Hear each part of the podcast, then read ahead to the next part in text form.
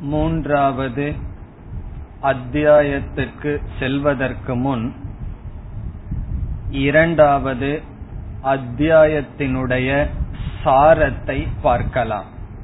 முதலாவது அத்தியாயத்தில் அர்ஜுனனுடைய மனநிலையானது விளக்கப்பட்டது.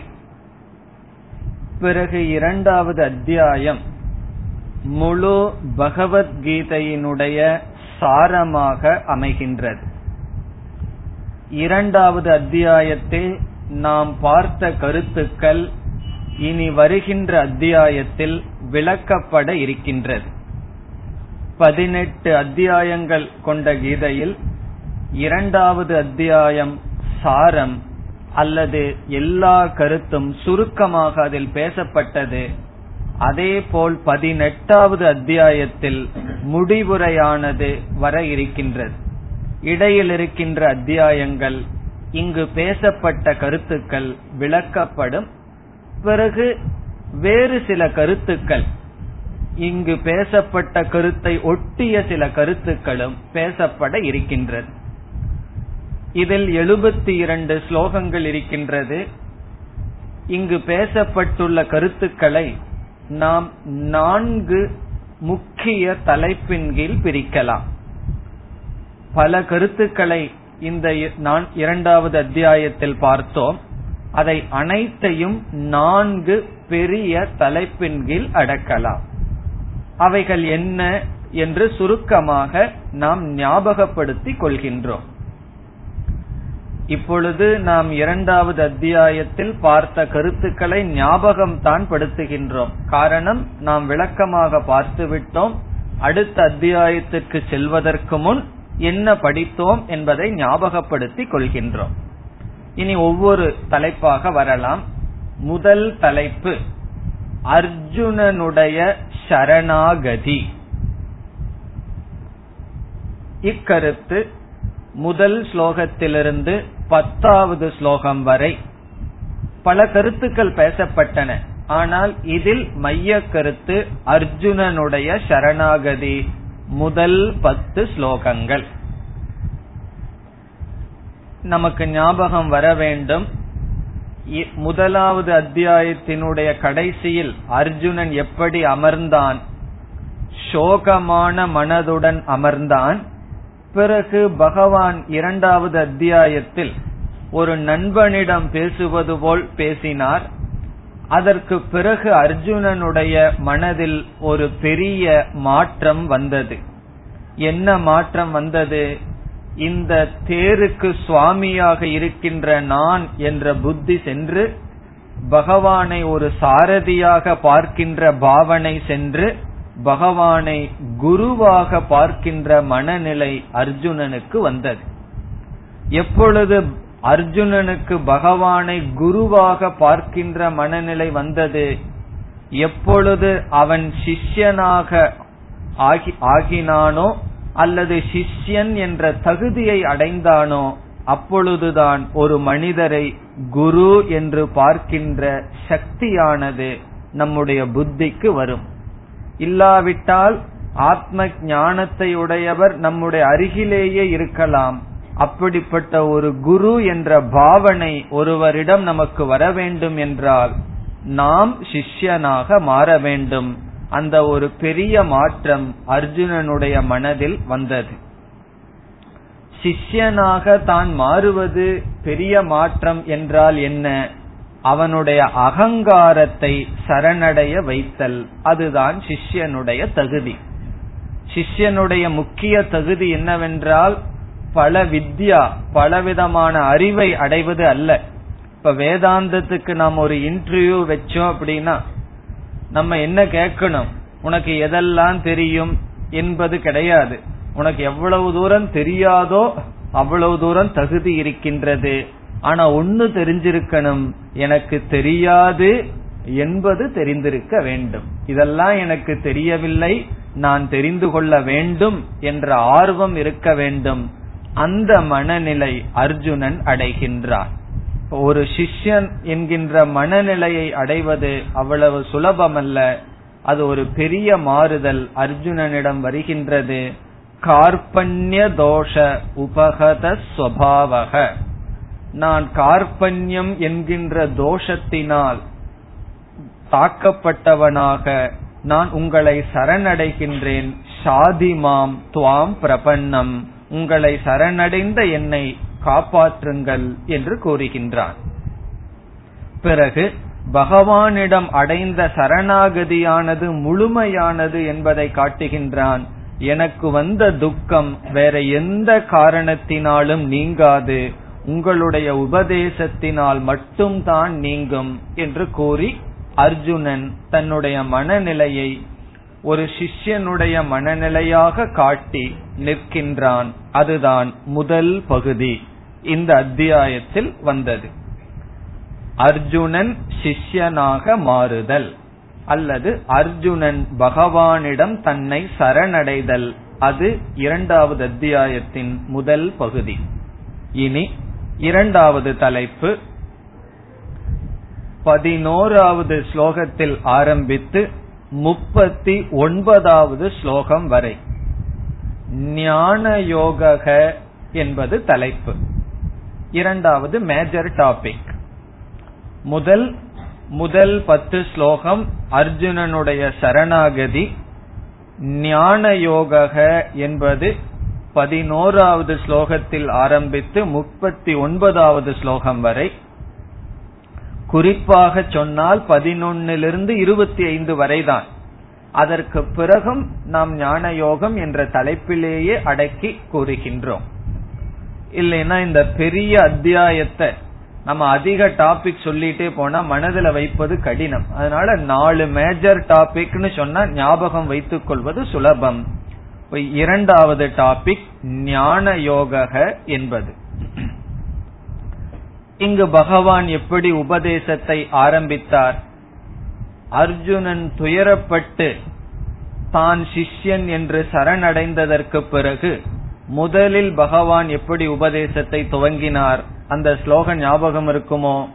அசோச்சியான் அன்பசோச்சஸ்துவம் பிரக்ஞா வாதாம்ச பாஷசே என்று. முதலில் பகவான் உபதேசத்தை ஆரம்பிக்கின்றார்.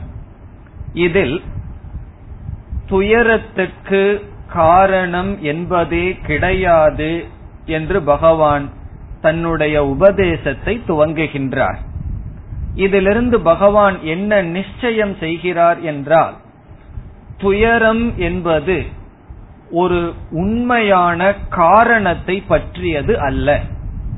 துயரத்திற்கு உண்மையான காரணம் இருந்தால் அந்த துயரத்தை நாம் நீக்கவே முடியாது.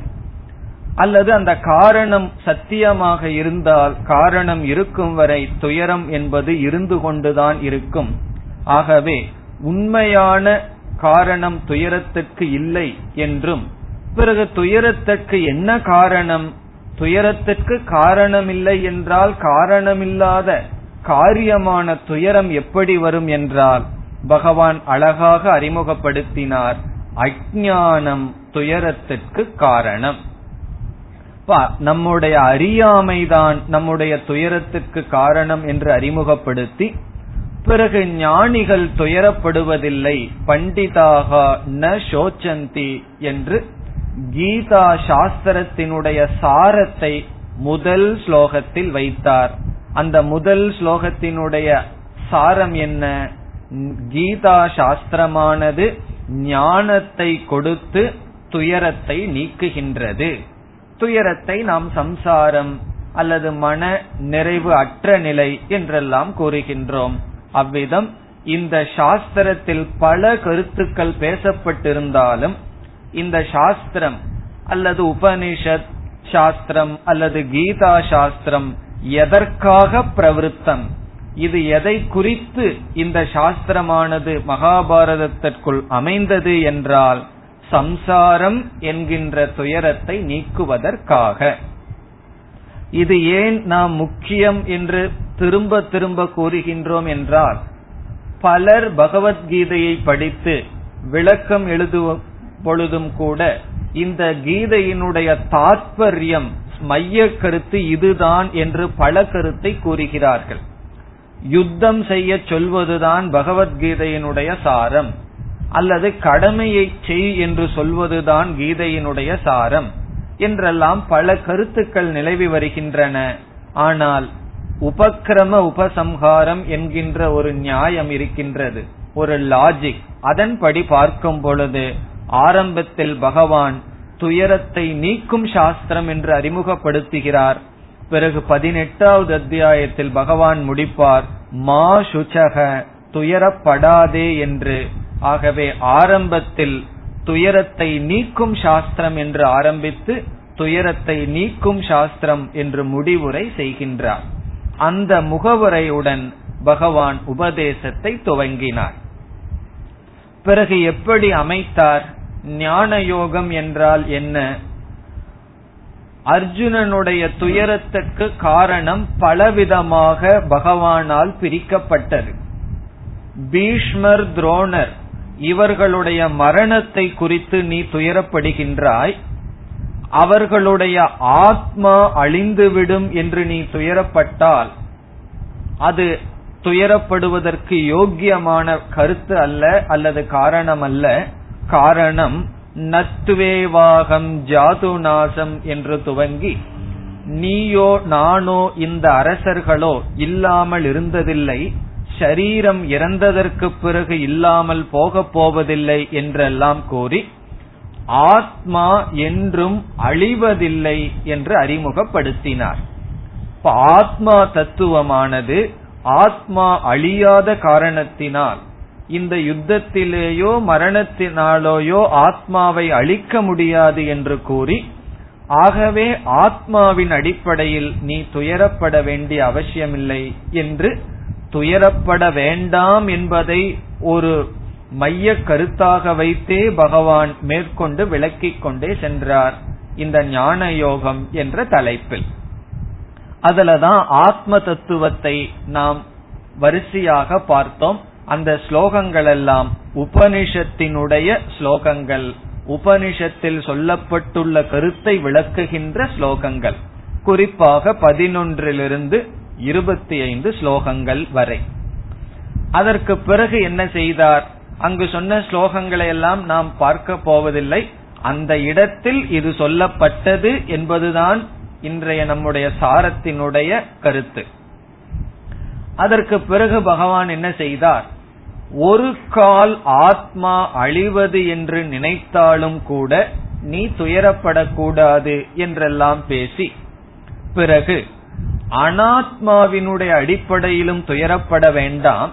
ஒரு கால் அர்ஜுனன் பேசலாம் நான் பீஷ்மர் துரோணருடைய ஆத்மா அழிந்துவிடும் என்று துயரப்படவில்லை அவர்களுடைய சரீரம் அழிந்துவிடும் என்று துயரப்படுகிறேன் என்று கூறினால் ஜாதஸ்யகி துருவோ மிருத்யுகு.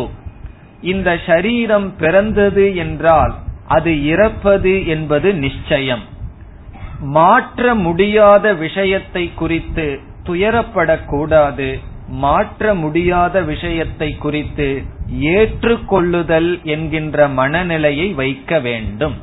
அக்செப்டன்ஸ் எது நிச்சயமாக நடக்குமோ அந்த விஷயத்தில் ரெசிஸ்டன்ஸ் அப்படி நடக்க கூடாது என்ற எண்ணம் தான் சம்சாரம். ஒன்னு அப்படி நடக்குதுன்னு சொன்னா அது நல்லதோ கெட்டதோ அதை நான் நடக்க கூடாது என்று தடுக்கின்றேன் அல்லவா? அந்த தடுத்தல் தான் சம்சாரம் ஏற்றுக்கொள்ளாத நிலை. இங்கு பகவான் சொல்றார் இந்த சரீரம் பிறந்தது என்றால் நமக்கு விருப்பம் இருக்கோ இல்லையோ அது இறக்கத்தான் போகும். அதை நான் ஏற்றுக்கொள்ள வேண்டும். என்ற கருத்தையெல்லாம் பகவான் கூறி பிறகு அர்ஜுனனிடம் இனியொரு சந்தேகத்தை பகவான் எதிர்பார்த்தார். அர்ஜுனன் கேட்கவில்லை என்ன சந்தேகத்தை எதிர்பார்த்தார்? சரி ஆத்மாவினுடைய அடிப்படையில நான் துயரப்படல அனாத்மாவினுடைய அடிப்படையிலும் துயரப்படல நான் ஏன் அந்த அனாத்மாவை கொல்ல வேண்டும்? இந்த அதர்மத்தை நான் ஏன் செய்ய வேண்டும்? சரீரம் இறந்து போகும் அதை ஏற்றுக்கொள்கிறேன்னா நான். எதற்கு ஒரு சரீரத்தை போய் இறப்பதற்கு காரணமாக வேண்டும்? அப்பொழுது பகவான் பேசினார் ஸ்வதர்மமபி சாவேக்ஷிய ந விகம்பிதும் அர்ஹசி உன்னுடைய சொதர்மத்தினுடைய அடிப்படையில் நீ கத்திரியனாக இருக்கின்றாய். தர்மத்தை நிலைநாட்டுவது உன்னுடைய கடமை.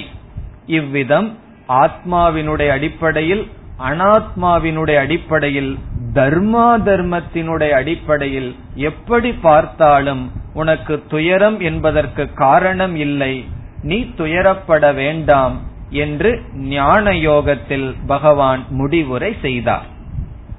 இது இரண்டாவது முக்கியமான தலை கருத்து இரண்டாவது அத்தியாயத்தில். இனி மூன்றாவது கருத்து. நாற்பதாவது ஸ்லோகத்தில் ஆரம்பித்து ஐம்பத்தி மூன்றாவது ஸ்லோகம் வரை கர்மயோக என்ற தலைப்பு. நாற்பதில் ஆரம்பித்து ஐம்பத்தி மூணாவது ஸ்லோகம் வரை கர்மயோகத்தை பற்றி பேசினார். இங்கும் கர்மயோகம் என்கின்ற ஒரு தலைப்பை அல்லது ஒரு கருத்தை பகவத்கீதையில் பல இடங்களில் விரிந்து ஓடுவதை காண்கின்றோம். அதனாலேயே கீதை என்பது கர்மம் யோகம் செய்ய சொல்கின்றது என்ற முடிவுக்கும் வருகிறார்கள். கர்மயோகம் கீதையில் பேசப்பட்டுள்ளது. அது எதற்காக பேசப்பட்டுள்ளது என்பதையும் நாம் புரிந்து கொள்ள வேண்டும். இங்கு பகவான் கர்மயோகத்தினுடைய மைய கருத்தை சாரத்தை தான் கூறினார்.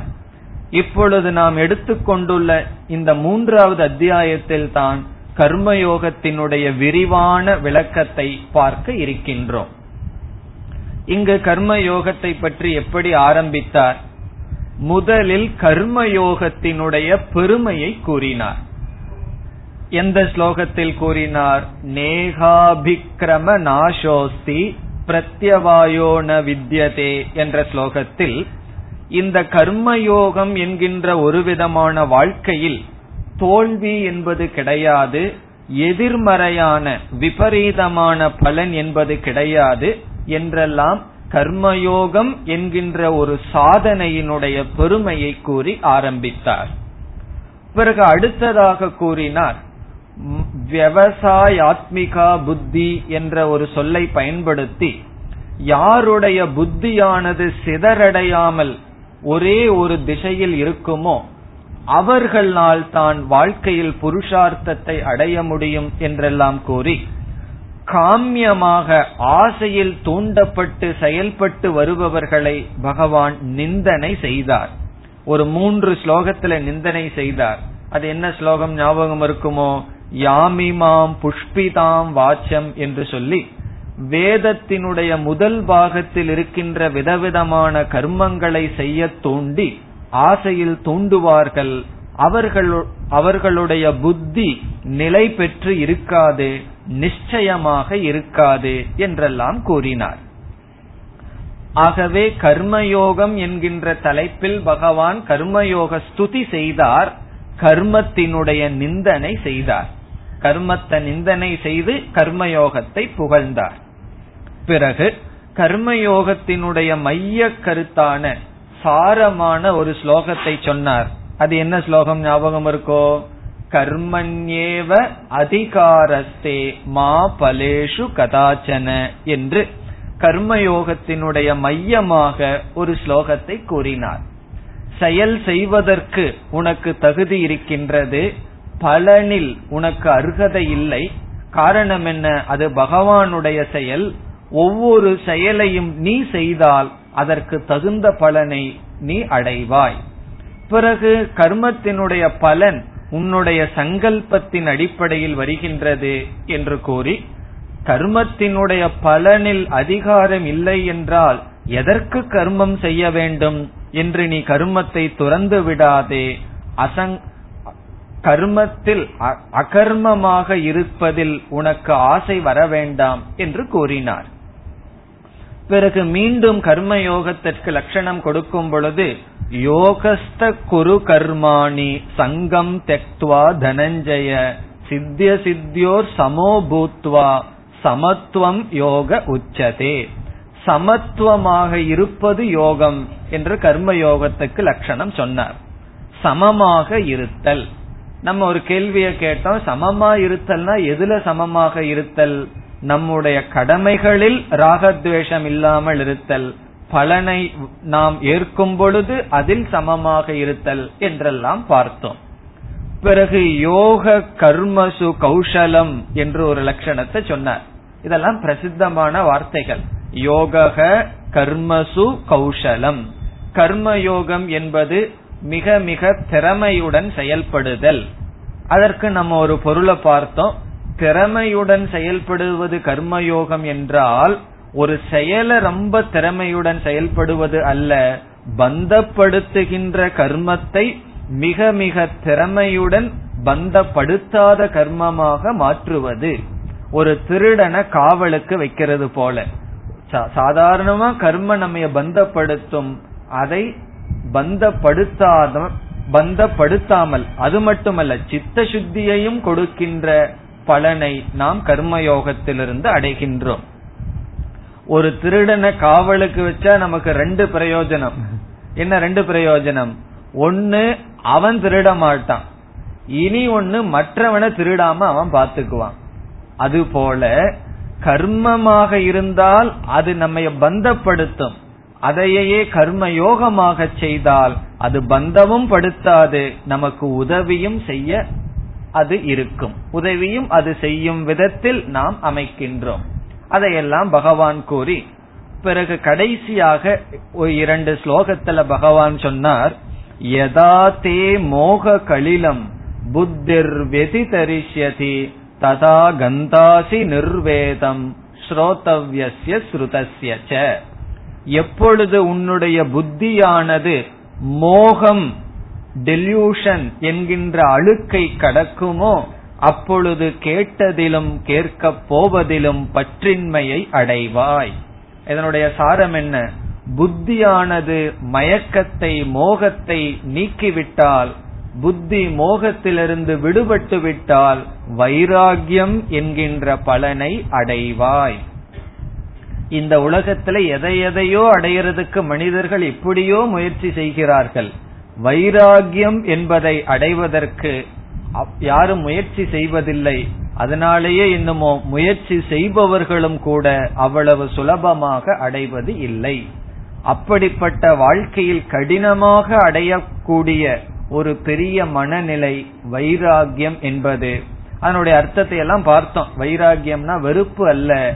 இந்த உலகத்தில் போக புத்தியை துரத்தல். அப்படிப்பட்ட மனநிலையை நீ அடைவாய் என்று கூறினார். எப்பொழுது புத்தியில் இருக்கின்ற மோகம் எப்பொழுது சென்று விடுமோ அப்பொழுது அந்த மனநிலையை அடைவாய். பிறகு அடுத்த கேள்வி இந்த மோகம் எப்படி போகும்னா அதுக்காகத்தான் பகவான் சொன்னார் கர்ம யோகம் என்ற வாழ்க்கையை மேற்கொள்ள வேண்டும். இப்ப கர்மயோகம் என்ற வாழ்க்கையை ஒருவன் மேற்கொள்வதன் மூலமாக புத்தியில் மோகம் என்கின்ற தோஷம் குறையானது நீங்கும். அதனுடைய பலன் வைராகியம் விவேகம் முதலிய குணங்கள் எல்லாம் வந்து அமையும். அது எதற்கு சொன்னார்னு சொன்னா எப்பொழுது கர்மயோகம்ங்கிற சாதனையை நான் செய்து முடித்தவன்னு நான் எப்படி கண்டுகொள்வது? அது ஒரு கேள்வி வந்தால் இந்த ஸ்லோகத்தை அப்ளை பண்ணணும். கர்மயோகம் என்னைக்கு எனக்கு முடியுதுன்னு சொன்னா புத்தியில் இருக்கிற மோகம் போய் வைராகியம் என்னைக்கு எனக்கு வருதோ அப்பொழுது கர்மயோகத்துக்கு முற்றுப்புள்ளி வருகின்ற. பிறகு ஞான யோகத்தையும் தான் நான் தாண்டி முக்தனாக நான் எப்பொழுது இருக்கின்றேன்னு எப்படி தெரிந்து கொள்வது? அடுத்த ஸ்லோகத்துல பகவான் சொன்னார் எப்பொழுது உன்னுடைய புத்தியானது ஆத்மாவில் நிற்குமோ ஆத்மாவில் நிலை பெறுமோ அப்பொழுது நீ ஞானயோகம் என்ற சாதனையையும் செய்து முடித்தவன் என்று முடித்தார். இவ்விதம் கர்மயோகத்தை பகவான் பேசி கர்மயோகத்தினுடைய பலன் ஞான யோகத்தினுடைய பலனை கூறி முடித்தார். அதோடு மூன்றாவது கருத்து தலைப்பானது முடிவடைகிறது. இனி நான்காவது தலைப்பு ஐம்பத்தி நான்காவது ஸ்லோகத்திலிருந்து எழுபத்தி இரண்டாவது ஸ்லோகம் வரை.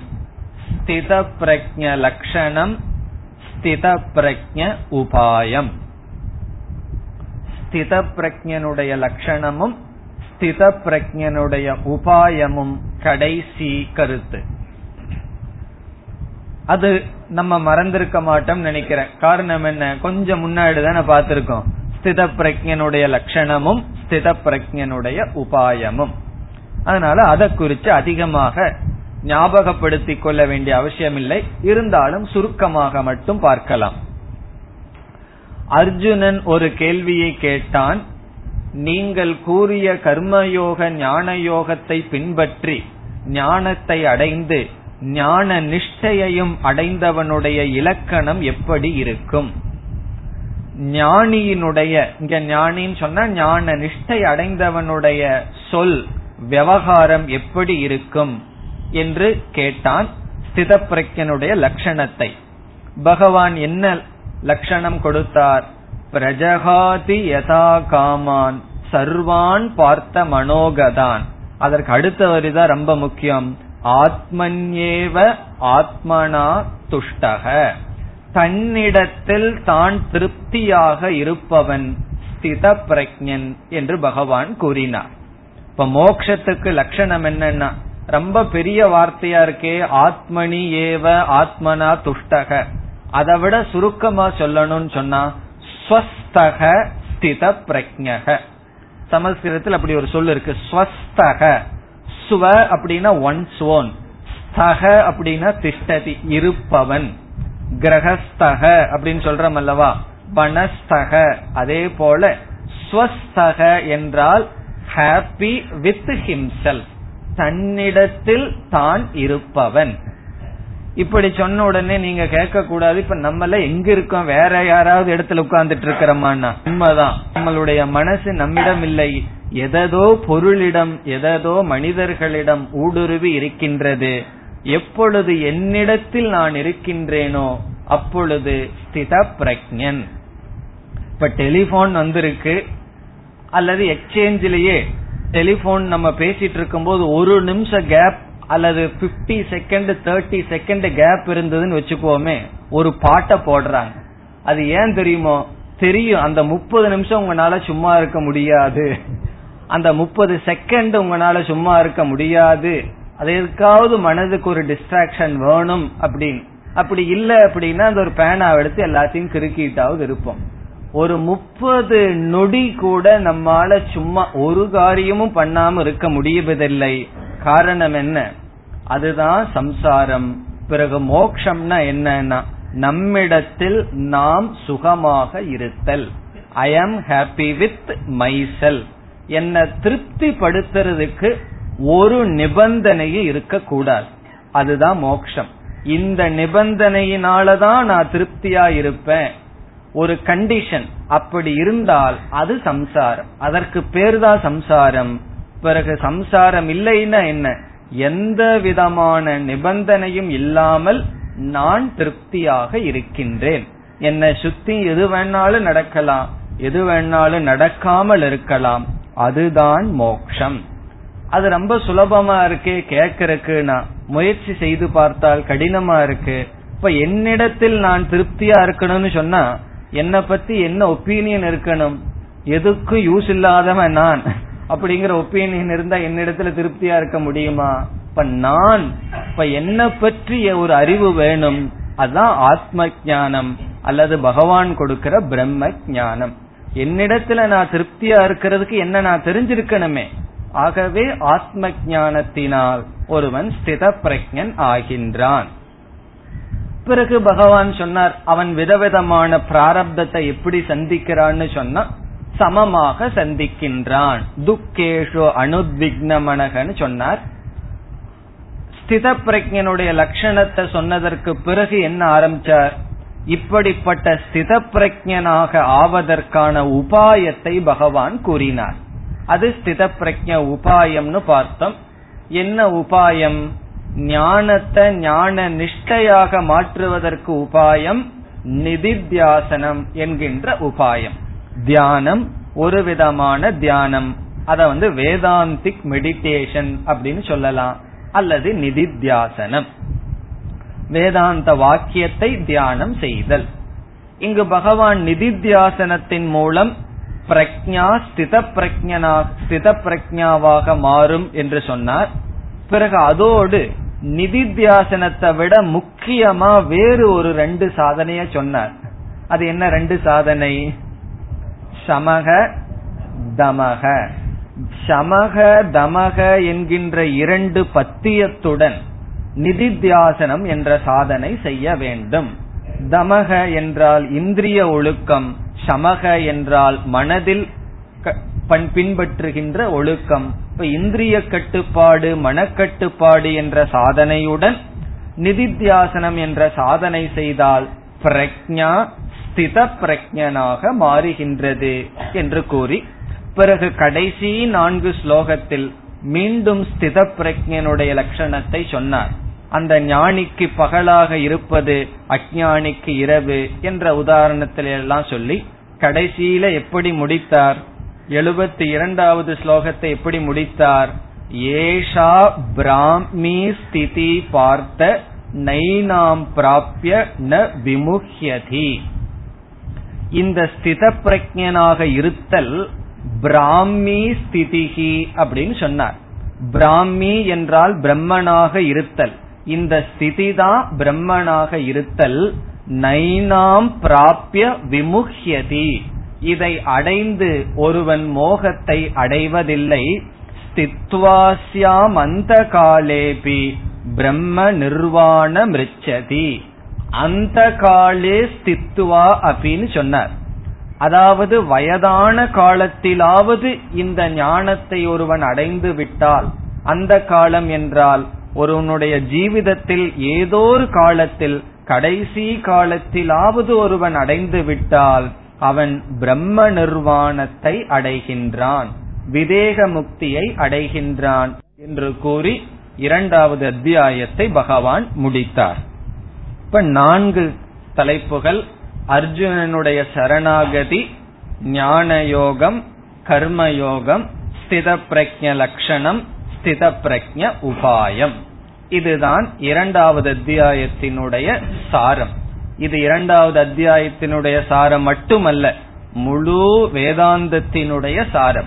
இதுல ஆர்டர் மாறி இருக்கு. முதல்ல ஞான யோகம் கர்மயோகம்.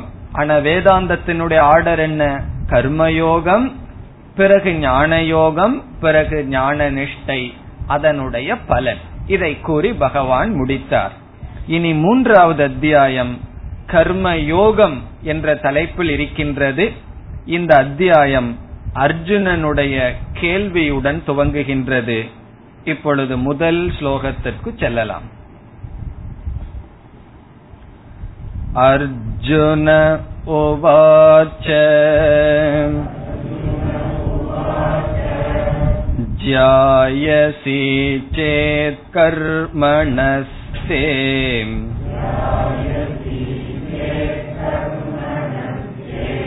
मता बुद्धिर्जनार्दन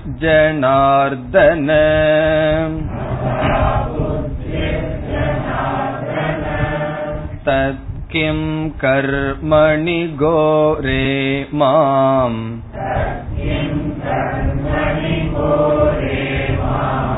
नियोजयसि केशव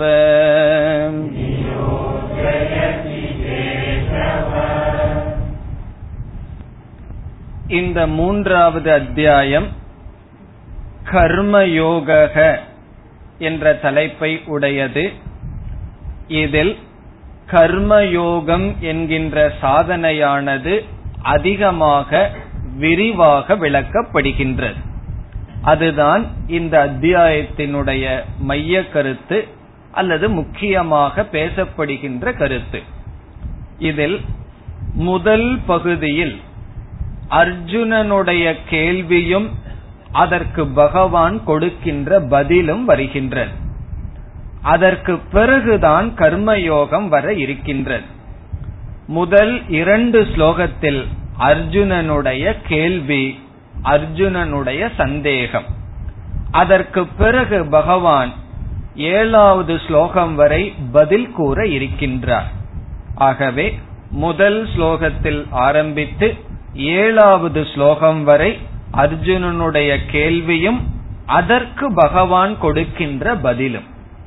எட்டாவது ஸ்லோகத்தில் ஆரம்பித்துதான் கர்மயோகம் என்கின்ற கருத்தானது விளக்கப்பட இருக்கின்றது. இப்ப முதல் போர்ஷன் என்ன? அர்ஜுனனுடைய கேள்வி அதற்கு பகவான் கொடுக்கின்ற பதில். இப்ப முதல் இரண்டு ஸ்லோகங்கள் அர்ஜுனனுடைய கேள்வி. அர்ஜுனனுடைய சந்தேகம் என்ன என்று இப்பொழுது பார்க்கலாம். பிறகு ஏன் அர்ஜுனனுக்கு இந்த சந்தேகம் வந்தது என்று பார்க்க வேண்டும். சந்தேகம்தான் வர்றதுக்கு என்ன காரணம்? அதையும் பார்க்கணும். பிறகு பகவானுடைய பதிலுக்கு செல்ல வேண்டும். முதலில் அர்ஜுனனுடைய சந்தேகம் என்ன என்று பார்த்துவிட்டு ஸ்லோகத்திற்குள் செல்லலாம். அர்ஜுனனுடைய சந்தேகமானது இரண்டாவது அத்தியாயத்தை கேட்டதினுடைய விளைவாக வந்துள்ளது. இதிலிருந்து என்ன தெரியுது தெரியுமோ? அவன் இரண்டாவது அத்தியாயத்தை கேட்டிருக்கான் இல்ல பகவான் பாட்டுக்கு சொல்லிட்டு இருக்க அவன் பாட்டுக்கு துரியோதனை பார்த்து திட்டிட்டு இல்ல அவன் நின்று கொண்டு இரண்டாவது அத்தியாயத்தை கேட்டான். முழுமையா கேட்டிருந்தான்னா இந்த சந்தேகம் வந்திருக்கார் கேட்டான் ஆனா ஏதோ ஒரு இடையில கொஞ்சம் கேப் விழுந்திருக்கு. அதனால சந்தேகம் வந்துள்ளது. இப்ப யாராவது சில பேர் வந்து எனக்கு ஒரு சந்தேகம் தப்பா நினைச்சுக்க கூடாது சந்தேகம் கேட்கறேன்னே அப்படின்னு சொல்லக்கூடாது. சந்தேகம்னு சொன்னாவே முதல்ல சந்தோஷப்படுவோம். என்ன தெரியுமோ? சந்தேகம் கேட்கற அளவுக்கு அங்க சிந்தனை நடந்திருக்கே. ஆகவே அதுல ரொம்ப சந்தோஷம். அதனால சந்தேகம் வந்து அத வந்து கில்ட் ஃபீலிங்கோட கேட்க வேண்டாம். பெருமையா கேட்கலாம். என்ன பெருமையா? சந்தேகம் கேட்கிற அளவுக்காவது நான் சிந்திச்சிருக்கிறேன்னு புரிந்து கொள்ள வேண்டும்ங்கிற பெருமை அதில் இருக்கின்றது. இப்ப அர்ஜுனனுக்கு சந்தேகம் வந்துள்ளது. திடீர்னு ஏதோ ஒரு சந்தேகம் வரல. இப்ப சில சமயங்கள்ல சந்தேகம் கேள்வி பதில் வைக்கும் போது சம்பந்தமில்லாத கேள்வி பதில் கேள்விகள் எல்லாம் வரும். அப்படி அல்ல. அர்ஜுனனுடைய சந்தேகம் இரண்டாவது அத்தியாயத்தில் பேசப்பட்ட கருத்தை ஒட்டி வருகின்றது. அதிலிருந்து அவனுக்கு ஒரு சந்தேகம் வருகின்றது. இப்ப அர்ஜுனனுடைய சந்தேகம் மட்டும் என்னன்னு பார்க்கலாம். பிறகு உண்மையில் சிந்தித்தால் பகவானுடைய இரண்டாவது அத்தியாயத்தை கேட்கிறவங்களுக்கெல்லாம் சந்தேகம் வரணும்னு அர்த்தம் கிடையாது. அர்ஜுனனுக்கு சந்தேகம் வந்திருக்கின்றது என்றால் இரண்டாவது அத்தியாயத்தை கேட்டிருக்கான். அவன் கேட்ட விஷயத்துல ஏதோ ஒரு குறை இருக்கின்றது. அது என்ன குறைன்னு நம்ம பார்த்துட்டோம்னா பிறகு சந்தேகத்துக்கு இடமே கிடையாது. இப்ப சந்தேகம் வருதுன்னு சொன்னா பல விதத்துல சந்தேகம் வரலாம். இப்ப ஏதோ ஒன்னு எழுதி இருக்கு அத சரியா படிக்க முடியல சந்தேகமா இருக்குன்னு சொன்னா அது ஒழுங்கா எழுதப்படாமல் இருந்திருந்தாலும் சந்தேகம் வரும். அதே போல ரெண்டாவது அத்தியாயத்தை படிச்சு சந்தேகம் வருதுன்னா சந்தேகம் வர்ற மாதிரி பகவான் சொல்லியிருக்காரா? அது பொருள் அல்ல. பகவான் சரியா தான் சொன்னார். ஆனால் அர்ஜுனனுக்கு சந்தேகம் வந்துள்ளது. என்ன சந்தேகம்? பகவான் இரண்டாவது அத்தியாயத்தில் கர்மத்தை நிந்தனை செய்தார். யாமிமாம் புஷ்பிதாம் வாச்சம் என்ற பகுதியில் நிந்தனை செய்தார். இந்த அர்ஜுனனுடைய சந்தேகத்தை நம்ம கவனமா கேட்டு புரிந்து கொள்ள வேண்டும். அப்பொழுதுதான் பகவானுடைய பதில் புரியும். இல்ல அப்படின்னா பகவானுடைய பதில்ல என்ன வரும்? சந்தேகம் வந்துடும் காரணம் என்ன? அர்ஜுனனுடைய சந்தேகமே நமக்கு புரியலனா. இப்ப கேள்வி நமக்கு புரியல அப்படின்னா சொல்யூஷன் கொஸ்டின் ஆயிரும். ஆகவே அர்ஜுனனுடைய சந்தேகம் என்ன? ஏன் இந்த சந்தேகம் வந்ததுங்கிறதை நாம் புரிந்து கொள்ள வேண்டும். அது ஒவ்வொரு இடத்திலையும் கீதையில சந்தேகத்தை நல்லா புரிந்து கொள்ள வேண்டும். அர்ஜுனனுக்கு சந்தேகம் வர காரணம் பகவான் கர்மயோகத்தை கர்மத்தை நிந்தனை செய்தார். யாமிமாம் புஷ்பிதாம் வாச்சம் என்ற ஸ்லோகங்கள்ல செய்தார். அந்த மூன்று ஸ்லோகங்களுக்கு அடுத்த ஸ்லோகத்திலையும் கூட சொன்னார். திரைகுண்ய விஷயா வேதாகா நிஸ்திரைகுண்யோ பவார்ஜுனன் சொன்னார். அந்த ஸ்லோகத்தினுடைய பொருள் என்னவென்றால் வேதத்தினுடைய முதல் பகுதிகள் எல்லாம் கர்மத்தை பற்றியது நீ நிஸ்திரை குண்யோ பவ நீ முதல் பகுதியை துறந்து விடு கர்மத்தை துறந்து விடு காரணம் அது பந்தப்படுத்தும் என்று சொன்னார். பிறகு என்ன செய்தார் பகவான்? கர்மத்தை எல்லாம் நிந்தனை செய்ததற்கு பிறகு ஸ்தித பிரஜனுடைய லட்சணத்திற்கு வரும்பொழுது ஞானத்தினுடைய பெருமையை சொன்னார். இந்த ஞானத்தினாலதான் ஒருவன் இப்படிப்பட்ட மனநிலையை அடைகின்றான். பிராமி ஸ்திதி பார்த்தன்னு சொல்லி பிரஜகாதி யதா காமான்னு ஆரம்பிச்சு ஞான யோகத்தினுடைய பெருமையை பகவான் கூறினார். அது மட்டுமல்ல பகவான் ஆரம்பித்ததே ஞான யோகத்துல தான் ஆரம்பிச்சார். சாதாரணமா கர்ம யோகம்ங்கிறது முதல் படி ஞான யோகம்ங்கிறது இரண்டாவது படிங்கிறது பகவானுக்கு தெரியாதான்னா பகவானுக்கு தெரிந்தே ஞான யோகத்தான் இந்த கீதா சாஸ்திரத்தினுடைய சாரம். அல்லது முக்கியம்னு காட்டுவதற்கு ஞான யோகத்தில் ஆரம்பித்தார். காரணம் என்ன? உன்னுடைய துயரத்தை நீக்கணும்னு சொன்னா இந்த ஞானம் தேவைன்னு சொல்லி எடுத்தவுடன் கூறினார். ஆத்ம ஞானம் அது இருந்தா தான் உனக்கு துயரம் நீங்கும்னு சொல்லி ஞான யோகத்துல ஆரம்பிச்சு அதுவே துயரத்தை நீக்குவதற்கு காரணம் என்று காட்டி பிறகு முடிவிலும் ஞான யோகத்தை பகவான் புகழ்ந்து இரண்டாவது அத்தியாயத்தை முடிச்சார். இப்ப பகவான் என்ன செய்துள்ளார்? ஞான யோகத்தை அறிவை புகழ்ந்து அதனாலதான் மோக்ஷம்னு வேற சொல்லி கர்மத்தை நிந்தனை செய்து அதனால மோட்சம் இல்லைன்னு சொன்னார். இப்படி சொன்னவுடன் பிறகு இனி ஒன்னையும் பகவான் சொல்லிவிட்டார். கர்மண்யேவ அதிகாரஸ்தே. உனக்கு கர்மம் செய்யறதுக்கு தான் அதிகாரம்னு சொல்லிட்டு இடையில இடையில பகவான் ஒரு பாட்டு பாடினார். என்ன பாட்டு தெரியுமோ? தஸ்மாத் யுத்தியஸ்வ பாரத. யோகாய யுத்தியஸ்வ. நீ யுத்தம் செய்வாயாக. நீ உன்னுடைய கடமையை செய் என்ற சொல்லையும் பகவான் சொல்லிட்டே வந்திருக்கார். இப்ப ஞான யோகத்தை புகழ்ந்திருக்கார். ஞானத்தினாலதான் மோக்ஷம்னு சொல்லியிருக்கார்.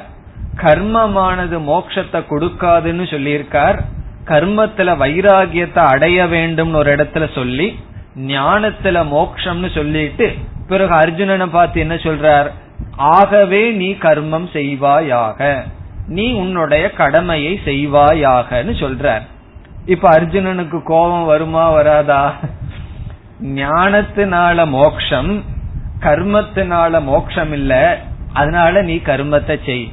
அப்படின்னா என்னை நீங்க என்ன பண்ண சொல்றீங்க? மோட்சத்துக்கே வேண்டான்னு முடிவு பண்ணி கர்மத்திலேயே இருக்கணும் சொல்கிறீர்களா? இப்ப ஒருவர் வர்றாரு நம்மிடம். மோக்ஷத்துக்கு என்ன வேணும்னா? ஞானம்தான் வேணும். நான் வீட்டுல எத்தனையோ கடமைகள் இருக்கு அதனால ஏதாவது பிரயோஜனமானா? அதெல்லாம் மோக்ஷத்தை கொடுக்காது. நான் என்ன பண்ணணும்? கடமைய பண்ணிட்டு இது இப்படி நம்ம எப்படி சொன்னா அதை கேக்குறவங்களுக்கு எப்படி இருக்கும்? என்னுடைய கடமையே பண்ணிட்டு இருந்தா வீட்டுல இருந்து கடமையையே சம்பாரிச்சு பண்ணிட்டு இருந்தா மோட்சத்தை கொடுக்குமானா கொடுக்காது. மோட்சத்தை எது கொடுக்கும்? ஞானம்தான் கொடுக்கும். நான் இப்ப என்ன பண்ணணும்? கடமையை செய்ய வேண்டும். இவ்விதம் பகவான் சொல்லி இருக்கின்றார் என்பது அர்ஜுனனுடைய கன்க்ளூஷன் இப்படி பகவான் சொல்லி இருக்கிறீர்களே என்று அர்ஜுனன் பகவானிடம் கேட்கின்றான். இப்படி பகவான் சொல்லி இருந்தா கண்டிப்பா அது தவறுதான். ஆனா பகவான் அப்படி சொல்லல. பகவான் அப்படி சொன்னதாக அர்ஜுனன் நினைத்து கொண்டு இருக்கின்றான் பகவான் போயும் போய் இப்படி சொல்லுவாரா? பகவான் இப்படி சொன்னதாக அர்ஜுனன் நினைத்து சந்தேகத்தை எழுப்புகின்றான். என்ன சந்தேகம்? இப்பொழுது ஸ்லோகத்திற்குள் செல்லலாம். ஜாயசி சேத் கர்மணஸ்தே மதா புத்திர் ஜனார்தன ஜனார்தன ஹே கிருஷ்ண. ஜனார்தன என்பது பகவானை அழைக்கின்றான் அர்ஜுனன். முதல் வரியில கடைசி சொல் ஜனார்தன. பல அர்த்தங்கள் இருக்கு ஜனார்தனங்கிற சொல்லுக்கு. ஒரு ஆசிரியர் சொல்றார் ஜனம் என்றால் ஜனனம். ஜனம்ங்கிறதுக்கு ஜனனம்னு ஒரு அர்த்தம் இருக்கு. ஜனனம்னா என்ன? பிறப்பு. அர்த்தயதி என்றால் ஹிம்சயதி நாசப்படுத்துகின்றார். யார் நம்முடைய பிறப்பு முதலிய சம்சாரத்தை அளிக்கின்றாரோ அவருக்கு ஜனார்தனன் என்று பெயர். இப்ப ஜனனம் ஸ்வசாட்சா்காரேன அர்த்தயதி ஹிம்சயதி இது ஜனார்தனக. யார் ஜனனம் என்கின்ற சம்சாரத்தை அளிக்கிறாரோ அவர் ஜனார்தனன். அப்படி பகவான அழைக்கின்றான். ஹே ஜனார்தன மதா தே மதா. தே என்றால் உங்களுடைய மதா என்றால் கருத்து. உங்களுடைய ஒப்பீனியன் உங்களுடைய கருத்து. என்ன உங்களுடைய கருத்து? ஜாயசி புத்திகி முதலில் ஜாயசி அப்படிங்கிற சொல் இருக்கு. அதை எடுத்து புத்தி அப்படிங்கிற சொல்லோட சேர்த்திக்கணும். புத்திங்கிற சொல் எந்த இடத்துல இருக்கு? முதல் வரியில ஜனார்தனகங்கிறதுக்கு முன்னாடி இருக்கு. ஜாயசி சேர் கர்மணஸ்தே மதா புத்திர். அந்த புத்திங்கிறத எடுத்து ஜாயசிங்கிறது பக்கத்துல சேர்த்திட்டோம்னா புத்திஹி ஜாயசி. ஜாயசி என்றால் உயர்ந்தது மேலானது சுப்பீரியர் புத்திகி என்றால் ஞானம். இன்டலெக்ட் நம்முடைய இன்டலெக்ட் அர்த்தம் அல்ல ஞானம். அறிவு. புத்திகி ஜாயசி என்றால் அறிவானது ஞானமானது மேலானது. அல்லது ஞான யோகமானது மேலானது. எதை காட்டிலும் நம்ம மேலானதுன்னு சொன்னாவே கம்பேர் பண்ணணுமே. இதை காட்டிலும்னு சொல்லணுமே. எதை காட்டிலும்? கர்மனக.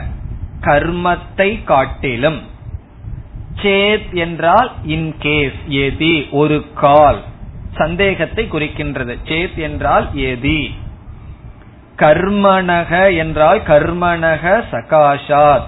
செயலை காட்டிலும் கர்மயோகத்தை காட்டிலும் இந்த இடத்துல கர்மன்னு சொல்லி பொதுவாக அர்ஜுனன் கூறுகின்றான். கர்மத்தை காட்டிலும் செயலில் ஈடுபட்டு கொண்டிருப்பதை காட்டிலும் ஞானமானது உயர்ந்தது என்பது தே மதா. தே என்றால் தவ உங்களுடைய மதா என்றால் கருத்து ஒப்பீனியன். உங்களுடைய கருத்தாக இருந்தால். இதனுடைய அர்த்தம் என்ன? கர்மத்தை காட்டிலும் ஞானமானது உயர்ந்தது என்பது உங்களுடைய கருத்தாக இருந்தால். உங்களுடைய கருத்தாக இருந்தால்னு ஏன் அர்ஜுனன் இப்படி சொல்றான்? பகவானுடைய உபதேசத்தை கேட்கும் பொழுது பகவானுடைய கருத்து இதுவாகத்தான் இருக்கணும்னு யூகிக்க முடிகிறது. காரணம் என்ன? யாமிமாம் புஷ்பிதாம் என்ற வார்த்தையெல்லாம் சொல்லி திரைகுண்ய விஷயாவேதாங்கிற இடத்துல எல்லாம் கர்மத்தை நிந்தன செய்து பிறகு ஞானத்தினாலதான் மோக்ஷம் என்று பகவான் கூறியிருக்கின்ற காரணத்தினால் ஞானமானது கர்மத்தை காட்டிலும் சிறந்தது என்பது உங்களுடைய கருத்தாக இருந்தால். இப்ப முதல் வரி என்ன? புத்திஹி ஜாயசி. ஞானமானது உயர்ந்தது கர்மனக கர்மத்தை காட்டிலும். தவ மதா சேத் உங்களுடைய கருத்தாக இருந்தால். பிறகு உங்களுடைய கருத்தாக இருந்தால் நீங்க என்ன பண்ணிருக்கணும் அது உங்களுடைய கருத்தாக இருந்தால்னா உங்களுடைய கருத்தாக நான் நினைக்கின்றேன். உங்களுடைய கருத்தா என்ன நினைக்கிறேன்? ஞான யோகமானது கர்மத்தை காட்டிலும் உயர்ந்தது என்பது உங்களுடைய கருத்தாக இருப்பதாக நான் கருதி கொள்கின்றேன்.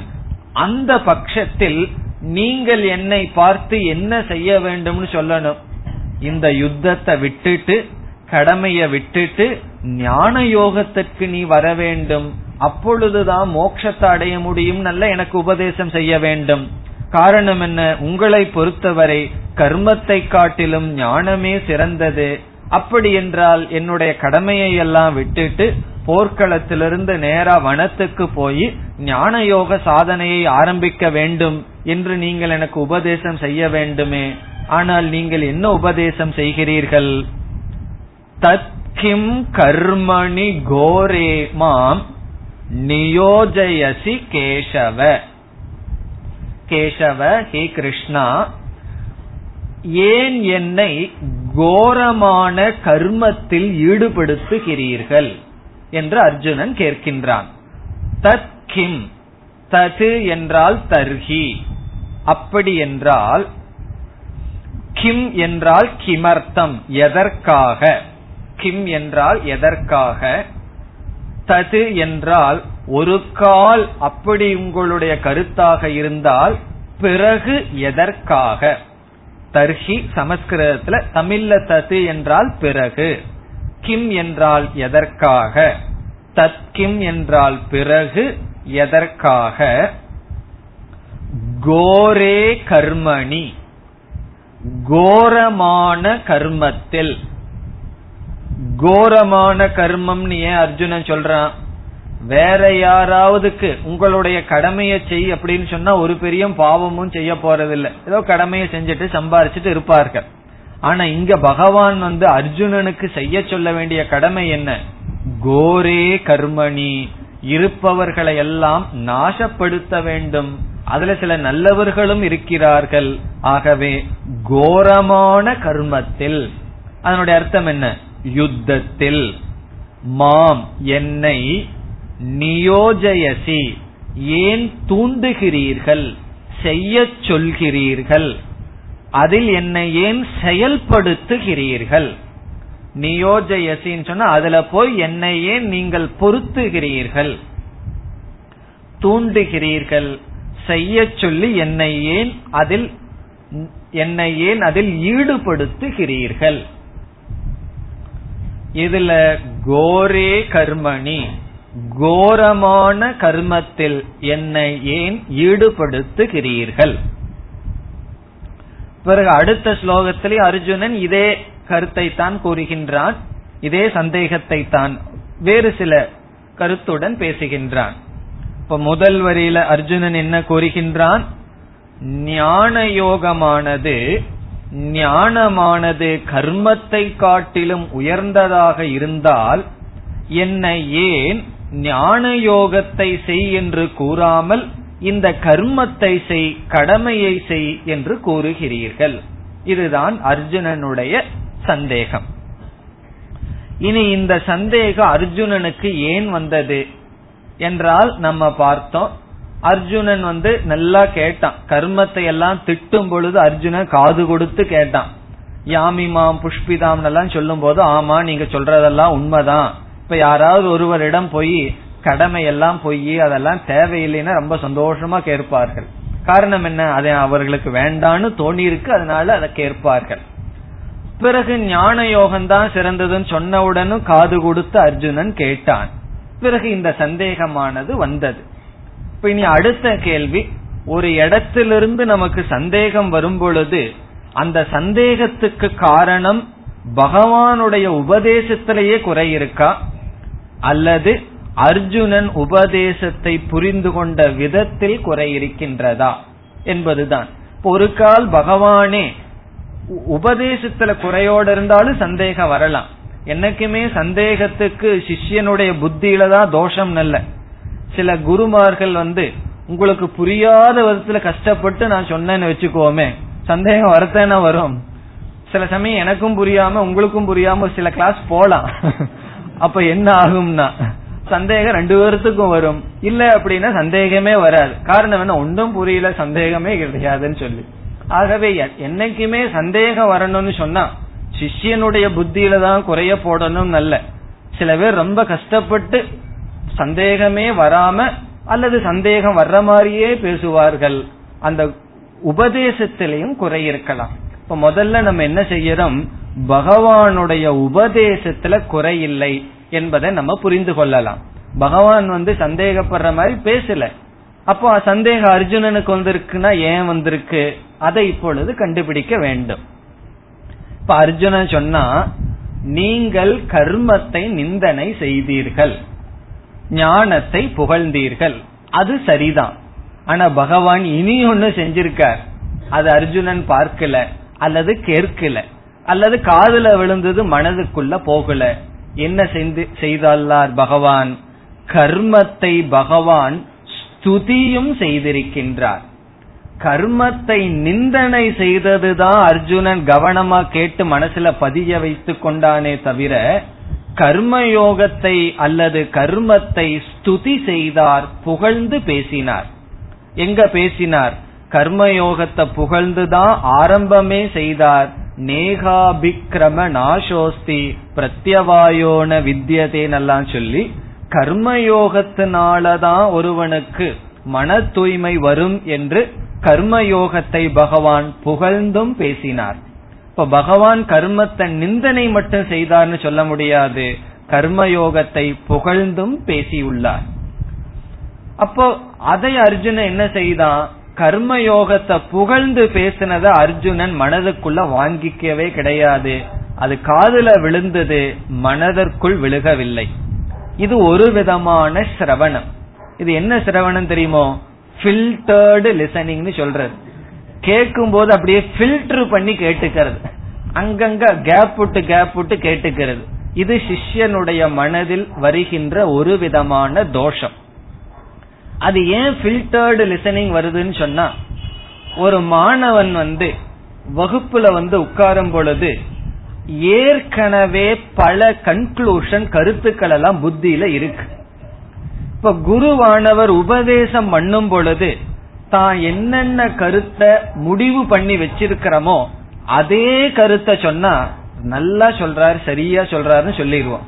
அது அப்படியே மனதுல பதியும். நம்ம சில கன்க்ளூஷன் வச்சிருப்போம் முடிவு வச்சிருப்போம். அதற்கு முரண்பாடா சொன்னா அது நம்முடைய மனதுல பதியாது. அதை நம்ம அப்படியே விட்டுருவோம். காரணம் என்ன? நமக்கு அந்த நேரத்துல எது தேவையோ அதுதான் மனதுக்குள்ள போகும். இப்போ ஒரு மணி நேரம் நம்ம வகுப்பு எடுக்கிறோம்னு சொன்னா ஒவ்வொரு மனதிலையும் ஒவ்வொரு விதமான கருத்துக்கள் பதிந்திருக்கும். இப்ப பத்து பெரிய கருத்து சொல்லி இருந்தா அதுல ஒரு இரண்டு கருத்து தான் உள்ள போயிருக்கும். காரணம் என்ன? அந்த ஒரு இரண்டு கருத்துக்கு தான் நம்ம தயாராயிருப்போம். மீதி கருத்தெல்லாம் அப்படியே காத்துல போயிருக்கும். அப்புறம் என்னன்னா அடுத்த உபனிஷத்தை அடுத்த கோர்ஸ் படிக்கும் போது அந்த கருத்துக்கு நம்ம தயாராயிருப்போம். இப்பதான் நீங்க கரெக்டா சொல்றீங்கன்னு சொல்லுவோம். காரணம் என்ன தெரியுமோ? அந்த நேரத்துலதான் அந்த கருத்தை வாங்குவதற்கு நாம் தயாராக இருக்கின்றோம். அப்படி ஒரே உபதேசமாக இருந்தாலும் நம்முடைய அதிகாரித்துவத்திற்கு தகுந்தாற்போல் அதிலிருந்து பிரயோஜனத்தை அடைவோம். இப்ப இந்த வகுப்பை வந்து நம்ம நீங்கள் வந்து கேட்கிறீர்கள். இப்ப ஸ்கூல்ல படிக்கிற ஒரு மாணவன் பிப்த் ஸ்டாண்டர்ட் படிக்கிற மாணவன் வந்து உட்கார்ந்துருக்கான்னு வச்சுக்கோமே அவனுக்கு எவ்வளவு பிரயோஜனமா இருக்கும்? ஏதாவது ஒரு இரண்டு ஜோக் அடிச்சிருந்தோம்னு வச்சுக்கோமே அதுதான் அவனுக்கு கிளாஸ் அதுல ஒரு சந்தோஷமா இருப்பான். அவ்வளவுதான் அவனுக்கு புரிந்து கொள்ள முடியும். பிறகு அதிக நம்ம நம்மை போன்ற பெரியவர்களுக்கு என்னன்னா அந்த ஜோக் முக்கியமே அல்ல. சில பேர் ஜோக் அடிக்கணும்னு சொல்கிறார்கள் சில பேர் ஜோக் எல்லாம் அடிக்காம சீரியஸா எடுக்கணும்னு சொல்வார்கள். காரணம் என்ன? அதெல்லாம் அதிகாரித்துவத்தை பொறுத்தது. அவ்விதம் அர்ஜுனனுடைய மனநிலையானது எப்படி இருக்கிறது என்றால் பகவானிடம் எப்படியாவது ஒரு கன்ஃபர்மேஷன் வரணும். பகவான் வந்து நீ கடமைய செய்ய வேண்டான்னு சொல்லணும்னு எதிர்பார்த்து கேட்டுட்டு இருக்கான். காரணம் என்ன? அவனுக்கு கடமைய செய்யறதுல ஆசை கிடையாது. அதே சமயம் விட்டுட்டு ஓடிடலான்னா அந்த அளவுக்கு தைரியமும் இல்லை. இப்ப சில விஷயங்கள்ல மத்தவங்க கிட்ட இருந்து கேட்டா தைரியம் வரும். தானா ஒரு முடிவு எடுக்கிறதுக்கு ஒரு பயம். அது தப்போ சரியோ? மத்தவங்க சொல்லிட்டாங்கன்னு சொன்னா தைரியம் வந்து அந்த முடிவு எடுத்துருவோம். அப்படி அர்ஜுனனுக்கு வந்து திருடமா கடமைய செய்யக்கூடாது. என்னுடைய முடிவு வந்து கடமையெல்லாம் விட்டுட்டு போகிறது தான் அப்படின்னு ஒரு திருடமான புத்தி இருந்தா எதுக்கு பகவான் கிட்ட கேட்டுட்டு இருக்கான்? நீ என்ன அங்க வந்து வனத்துல வந்து பாருன்னு சொல்லிட்டு போயிருப்பான். அது போறதுக்கும் தைரியம் இல்ல. காரணம் என்ன? அவனுக்கு அந்த அளவுக்கு பக்குவம் இல்லை. பிறகு என்னன்னா பகவான் வாயில வந்தராதான்னு எதிர்பார்த்துட்டு இருக்கான். என்ன எதிர்பார்க்கின்றான்? நீ கடமைய செய்ய வேண்டாம். ஞான யோகம்ங்கிற வாழ்க்கைக்கு நீ சென்று விடுங்கிறத எதிர்பார்க்கின்றான்.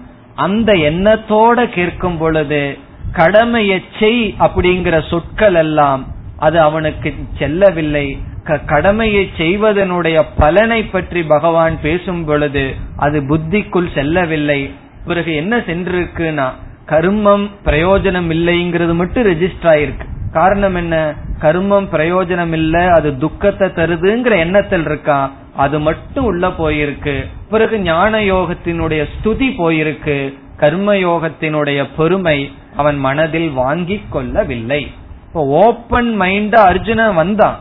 ஆனா அவ்வளவு சுலபமா ஓபன் ஆகாது. இது ஆட்டோமேட்டிக் டோர் மாதிரி சில சமயம் ஓபன் ஆகும் அது அப்படியே க்ளோஸ் ஆயிக்கும். அப்படி ஓப்பன் மைண்டோட வந்த அர்ஜுனனுக்கு மீண்டும் அவனுடைய மனதை திறந்து வைக்க முடியவில்லை. அப்பொழுது இந்த சந்தேகமானது வருகிறது. மேலும் அடுத்த வகுப்பில் பார்க்கலாம். ஓம் பூர்ணமத பூர்ணமிதம் பூர்ணாத் பூர்ணமுதச்சதே. பூர்ணஸ்ய பூர்ணமாதாய பூர்ணமேவாவசிஷ்யதே. ஓம் சாந்தி சாந்தி சாந்திஹி.